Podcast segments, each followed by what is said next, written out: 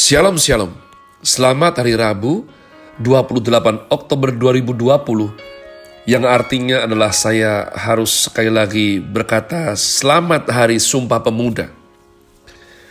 Di tengah-tengah situasi yang tidak mudah ini saya tetap rindu dan bersikeras untuk kita tidak boleh melupakan bahwa hari ini adalah hari di mana bangsa Indonesia bersatu waktu itu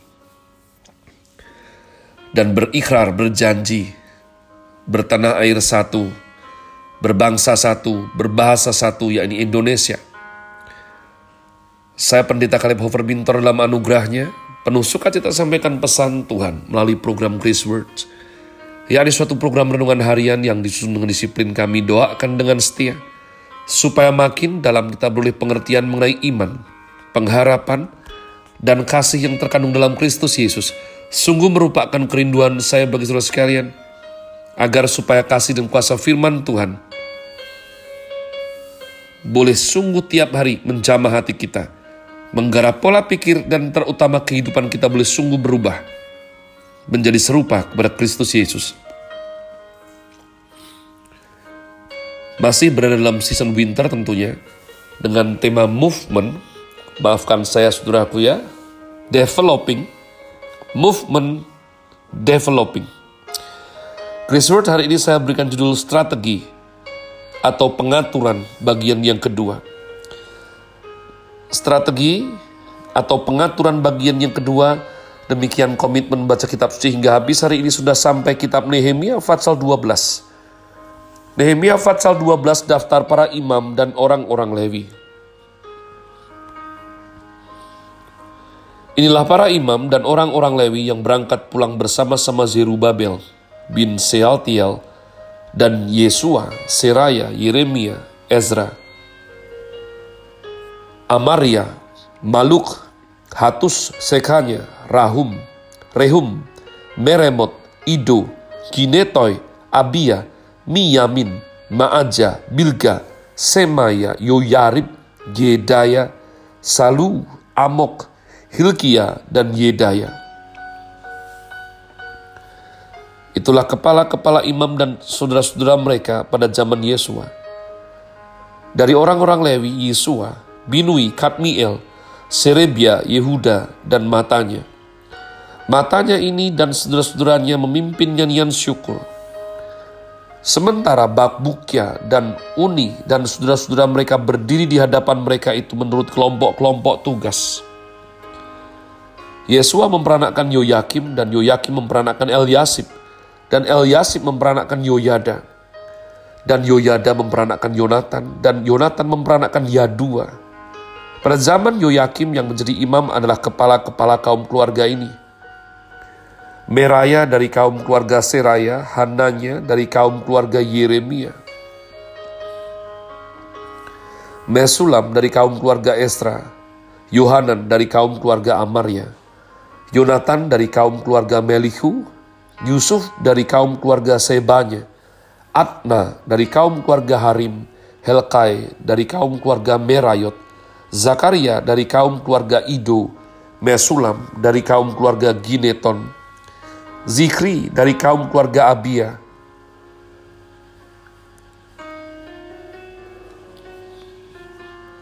dari kaum keluarga Minyamin, Piltai dari kaum keluarga Moaja, Samua dari kaum keluarga Bilga, Yonatan dari kaum keluarga Semaya, Matnai dari kaum keluarga Yoyarib, Uzi dari kaum keluarga Yedaya, Kalai dari kaum keluarga Salai, Heber dari kaum keluarga Amok, Hasabya dari kaum keluarga Hilkia, dan Netaniel dari kaum keluarga Yedaya. Tentang orang-orang Lewi, para kepala kaum keluarga mereka tercatat pada zaman Eliasib, Yoyada, Yohanan, dan Yadua. Sedang para imam tercatat sampai pemerintahan Darius orang Persia itu. Kepala-kepala kaum keluarga anak-anak Lewi tercatat dalam kitab sejarah sampai zaman Yohanan bin Eliasib. Inilah para kepala orang-orang Lewi, Hasabia, Serebia, Yesua bin Kadmiel, dan saudara-saudara mereka yang berdiri di hadapan mereka untuk menyanyikan puji-pujian dan syukur sesuai dengan perintah Daud abdi Allah itu kelompok di samping kelompok. Matanya Bakbukia, Obaja, Mesulam, Talmon, dan Akub adalah penunggu-penunggu pintu gerbang yang mengadakan penjagaan di gudang-gudang perlengkapan pada pintu-pintu gerbang.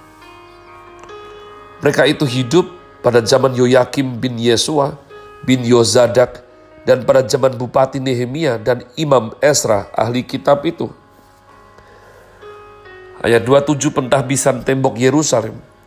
Pada pentahbisan tembok Yerusalem, orang-orang Lewi dipanggil dari segala tempat mereka dan dibawa ke Yerusalem untuk mengadakan pentahbisan yang meriah dengan ucapan syukur dan kidung dengan ceracap gambus dan kecapi. Maka berkumpullah kaum penyanyi dari daerah sekitar Yerusalem. Dari desa-desa orang Netofa, dari Bet Gilgal, dari Padang Geba dan Asmawet, karena para penyanyi itu telah mendirikan desa-desa sekitar Yerusalem. Para imam dan orang-orang Lewi mentahirkan dirinya, lalu mentahirkan seluruh umat itu, dan kemudian pintu-pintu gerbang dan tembok. Lalu aku mempersilahkan para pemimpin orang Yehuda naik ke atas tembok. Dan kubentuk dua paduan suara yang besar, yang satu berarak ke kanan di atas tembok ke jurusan pintu gerbang sampah, di belakangnya berjalanlah Hosaya dengan sebagian dari para pemimpin orang Yehuda, pula Azaria, Ezra, Mesulam, Yehuda, Benyamin, Semaya, dan Yeremia. Dan dari kaum imam yang memegang nafiri, Zakaria bin Yonatan bin Semaya bin Matanya, bin Mika bin Zakur bin Asaf, dan saudara-saudaranya yakni Semaya, Azariel, Milalai, Gilalai, Ma'ai, Netaneel, Yehuda, dan Hanani dengan bunyi-bunyian Daud abdi Allah itu, sedang Esra ahli kitab itu berjalan di depan mereka. Lalu pada pintu gerbang mata air, mereka langsung naik tangga-tangga kota Daud pada jalan pendakian tembok, lewat istana Daud dan berjalan sampai pintu gerbang air di sebelah timur. Dan paduan suara yang kedua berarak ke kiri, dan aku mengikutinya dengan sebagian dari orang-orang itu melalui tembok dan menara perapian sampai tembok lebar. Lalu kami melalui pintu gerbang Efraim, pintu gerbang lama, pintu gerbang ikan, menara Hananiel, dan menara Mea sampai pintu gerbang domba. Mereka berhenti di pintu gerbang penjagaan. Kemudian kedua paduan suara itu berdiri di rumah Allah. Demikian juga aku bersama-sama sebagian dari para penguasa. Dan para imam yakni El Yakim, Maasea, Minyamin, Mika, El Yoenai, Zakaria, Hananya dengan memegang nafiri. Dan Maasea, Semaya, Eleazar, Uzi, Yohanan, Malkia, Elam, dan Ezer. Lalu para penyanyi memperdengarkan kidung di bawah pimpinan Yizrahya. Pada hari itu mereka mempersembahkan korban yang besar mereka bersukaria karena Allah memberi mereka kesukaan yang besar. Juga segala perempuan dan anak-anak bersukaria, sehingga kesukaan Yerusalem terdengar sampai jauh. Ayat 44 jaminan hidup untuk para imam dan orang-orang Lewi. Pada masa itu, beberapa orang diangkat untuk mengawasi bilik-bilik perbendaharaan, bilik-bilik untuk persembahan khusus, untuk hasil pertama, dan untuk persembahan persepuluhan. Supaya sumbangan yang menurut hukum menjadi bagian para imam dan orang-orang Lewi dikumpulkan di bilik-bilik itu sesuai dengan ladang setiap kota. Sebab Yehuda bersuka cita karena para imam dan orang-orang Lewi yang bertugas. Karena mereka lah yang melakukan tugas pelayanan bagi Allah, mereka, dan tugas pentahiran. Demikian juga para penyanyi dan para penunggu pintu gerbang sesuai dengan perintah Daud dan Salomo anaknya. Karena sudah sejak dahulu, pada zaman Daud dan Asaf, ada pemimpin-pemimpin penyanyi, ada nyanyian pujian dan nyanyian syukur bagi Allah. Pada zaman Zerubabel dan Nehemia, semua orang Israel memberikan sumbangan bagi para penyanyi dan para penunggu pintu gerbang sekedar yang perlu tiap-tiap hari dan mempersembahkan persembahan kudus kepada orang-orang Lewi. Dan orang-orang Lewi mempersembahkan persembahan kudus kepada anak-anak Harun. Umat Tuhan, pada waktu kebangunan rohani yang dari Tuhan itu datang, di dalam kemahakuasaan kedaulatannya, Tuhan adalah Tuhan yang memulihkan. Manusia tidak becus, manusia berubah setia.